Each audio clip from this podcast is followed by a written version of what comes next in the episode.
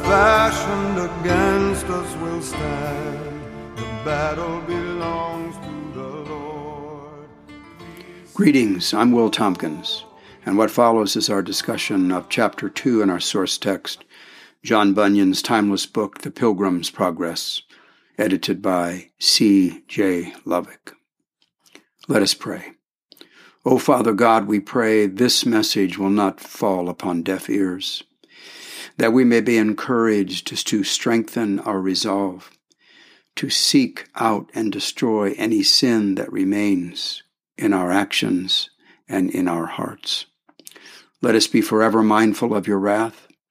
Indeed, Father, let us fear it and let that fear drive sin from our lives. And let us also be ever mindful of your love and your grace, Father, so that we may be encouraged and strengthened by it, and thus be prepared for the battles that lie just ahead. Now, when we last saw Christian, our pilgrim, he was reaching out for the hand of help at the edge of the Slough of Despond also known as the Swamp of Despond, and by way of that hand was able to extricate himself from the pit, a place of sinking hopelessness, a despair beyond measure, where one begins to doubt the Lord's mercy and forgiveness. King David was there in that place. Psalm 40, 1 through 2. I waited patiently for the Lord, and he inclined to me and he heard my cry. He also brought me up out of a horrible pit, out of the miry clay, and set my feet upon a rock, and established my steps.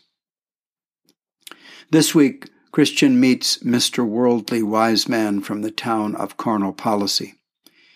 He learns about Mr. Legality and his son Civility from the town of Morality, and he nearly perishes on Mount Sinai but is saved by another visit from Evangelist.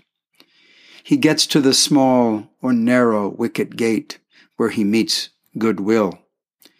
He visits the house of the interpreter where he learns many spiritual truths. Quote, things rare and profitable, things pleasant and dreadful, things to give him stability and wisdom to deal with his tasks at hand. And he begins his walk to the cross. Now, the key spiritual lessons to be learned from this chapter are be wary of all worldly wise men. Treasure the significance of the gate. And three, pay close attention to what is taught at the house of the interpreter. And remember, one thing you can be sure of once you go through the narrow gate, the ground is good. Now, as our pilgrim was walking across the meadow on his way to the narrow gate, he meets Mr. Worldly Wiseman from the town of Carnal Policy. Now, Mr. Worldly Wiseman asks Christian where he's going and who sent him. A gentleman named Evangelist, he answered. Mr. Worldly Wise Man tells Christian that he's been deceived by Evangelist that the way he advised is a hard road, full of difficulties and a pointless pursuit, because there's a far easier way to get to the same destination. He tells Christian that to lose his burden, all he needs to do is meet Mr. Legality or his son, Civility, in the village of morality. Christian is woefully deceived by this self seeking, self satisfied, self righteous, Mr. Worldly Wise Man. Note, however, that Worldly Wise Man does not say that evangelists hadn't pointed the way to salvation, the gate and the narrow way, nor that wicked men aren't in danger of future misery. Rather, he tells Christian that so much concern over sin and lack of obedience keeps men from enjoying their worldly pursuits. Worldly wise man's rationalizing was good enough to cause our poor pilgrim to veer off the righteous path and head to the one that leads to destruction. Worldly wise man lives for worldly prosperity and praise and position, all of which are the exact opposites to those things proclaimed by our Lord. He makes his religion fit into his agenda he is against any kind of religion that would interfere with a man's getting ahead in this world, or trouble his mind over sin, or ruin his pleasure in satisfying his fleshly appetites. He is for using religion for his own secular advantage. He is a member of the right church, the one which all the well educated and wealthy, prosperity minded, prominent people in the community are members. The kind of church where what you wear is more important than what's in your heart. It doesn't matter to worldly wise men what kind of theology is taught at the church. It only matters to him that the right kind of people attend, and that he is seen with them. The belief system Mr. Worldly Wise Man represents is that of the humanist where human wisdom, achievement, and possessions are the apex and center of life. This philosophy was the centerpiece of Ayn Rand's famous and best selling book, Atlas Shrugged. I've read Atlas Shrugged, and I live the lifestyle promulgated therein, and I can tell you without hesitation that in the end it produces nothing but despair, a disquieting emptiness where nothing you do or acquire is enough. There is no joy or satisfaction. There is only emptiness. Worldly wise man tells Christian that man's way to righteousness and salvation, that is, how to get rid of his burden, is by doing good works and living a moral life, being a good guy, without any of the demands of declaring Jesus Christ Lord and Savior, and being obedient to his word. However, because people have such a bent towards sin, they must make and observe a standard of morals at a level that they are able to attain, thus lowering God's perfect standard of righteousness.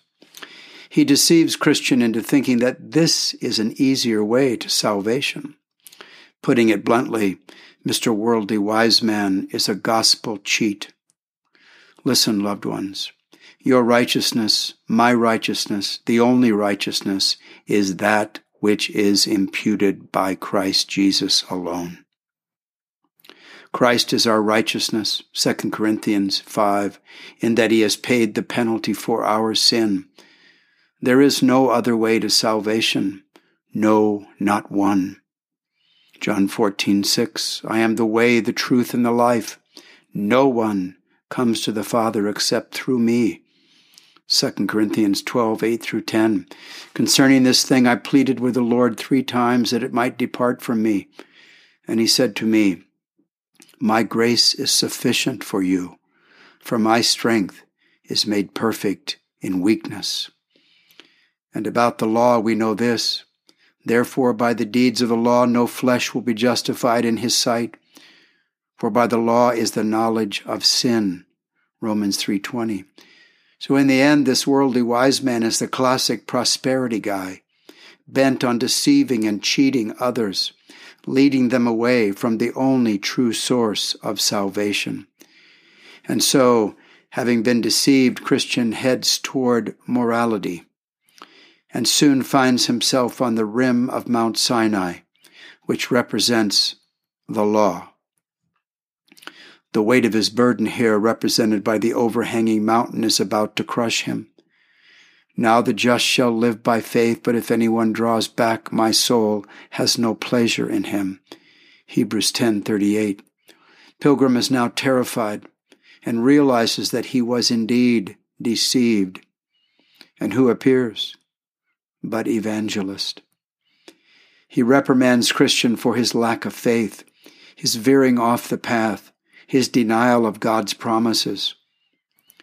He further rebukes him for thinking the way to extricate himself from the law, to rid himself of his burden, was to go back to the law and try to do better. That's the gospel of the village of morality and Mount Sinai. You can do it. Work harder. Just pull yourself up, man. And we believe it because we are hardwired to believe in self justification. Listen, I justified my previous life by endless spending and what I could purchase, by what I had accumulated, by the influence I could wield. That's how I defined myself. And then, after many years, a depression set upon me that drowned my life in blackness. So black, in fact, that I felt as if I were going to die. Almost daily. My wife, a nurse practitioner, would graciously take my vitals and find nothing. Finally, I went to see my doctor, whom I had known for many years, and he found something. But it wasn't a bodily ailment. He rolled his stool closer to me and said, Will, I'm going to write you a prescription. And as he handed it to me, I took it with a bit of trepidation, as I imagined it was for antidepressants. But as I read it, I wept uncontrollably until a light began to shine in the distance. It was exactly the right prescription, ultimately becoming a turning point a turning point that would lead to the transformation of my life. For he had written, Renew thy faith. Oh, Father God, thank you for your messengers. So vital are they to our spiritual journey. They are indeed part of your promises, Father God. Amen. Proverbs 13, 17. A trustworthy envoy brings healing Loved ones, have you had brothers or sisters come alongside of you during times of spiritual weakness? And do you know that that is also our obligation to be there for them? Isaiah 6 8. Also I heard the voice of the Lord saying, Whom shall I send, and who will go for us? And then I said, Here I am. Send me. Remember James 5 19 20. Brethren, if any among you wanders from the truth, and someone turns him back, let him know that he who turns a sinner from the error of his way will save a soul from death and cover a multitude of sins. So when our brothers or sisters are in need, let us be the ones who answer, Lord, Lord, here I am, send me. Now back on the ledge, we find Christian on his knees, shaking and terrified as Evangelist calls out to the Lord and Christian hears the roar. See that you refuse not him who speaks. Hebrews 12:25. Thus Christian is warned, if you stray, if you look for salvation anywhere other than this narrow path through the narrow gate and then to a hill called Calvary, then you are doomed. Evangelist tells Christian there were three things about worldly wise man that he must abhor. One, his convincing him to turn out of the way. Two, his effort to make the cross repulsive to him. And three, sending him on a way that leads to death.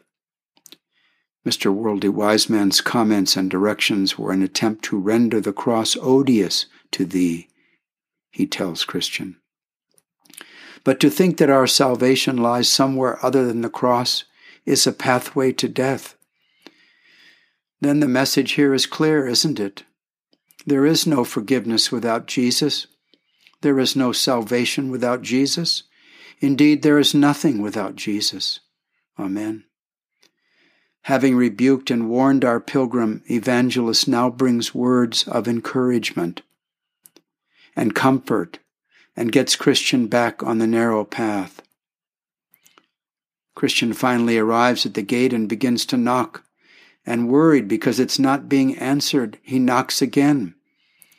Knocking more than once or twice at the gate indicates Christian's earnest and persistent praying and pleading with Christ in faith for mercy and forgiveness. We are, loved ones, to keep asking, to keep seeking, to keep knocking. We are to rely on His promises. Ask and it will be given to you. Seek and you will find. Knock and it shall be opened unto you. Matthew 7 7. Now, the following reading is from an older edition of the text, and I quote At last there came a grave person to the gate, named Goodwill, who asked, Who was there, and whence he came, and what he would have? Christian answered, Here is a poor burdened sinner. I come from the city of destruction, but I am going to Mount Zion, that I may be delivered from the wrath that is to come. I would therefore, sir, since I am informed by this gate is the way thither, know if you are willing to let me in. Goodwill responded, I am willing with all my heart, said he, and with that he opened the gate. Now Goodwill, the gatekeeper, is a grave man, for he continually looks at the city of destruction, the perishing men and the weary pilgrims. He questions our pilgrim about his journey, where he began, who directed him, and what troubles he may have had. We are instructed in the condition of a soul seeking Christ by the answers given in response to the gatekeeper's questions. Christian realizes his sinful condition, that the world and its ways will perish, that God is holy and just, and that there is a judgment coming at which each person will stand, and at which the wicked will be punished. The arrows shot from Beelzebub's castle are those of Satan, which he lets fly with excellent aim to hit their target, which is the heart of the man. These are arrows with which he would keep us from Christ. It is sad to think of how many people have fallen victim to these arrows. They come in the form of thoughts such as there's plenty of time before I die. I'll come to Christ later and I'm too bad of a person to come to Christ. I must first reform and clean up my act. Each Christian must praise the arm of Christ's omnipotent grace for pulling him forcefully through the gate before one of those arrows found its mark. Now, Goodwill leaves him with some instructions. Once inside the gate, he discovers that his journey has only just begun. And for his burden, well, he must bear it a while longer. He must bear it until he arrives at the place of deliverance, the cross, as Christ alone can save, and Christ alone has the power of deliverance.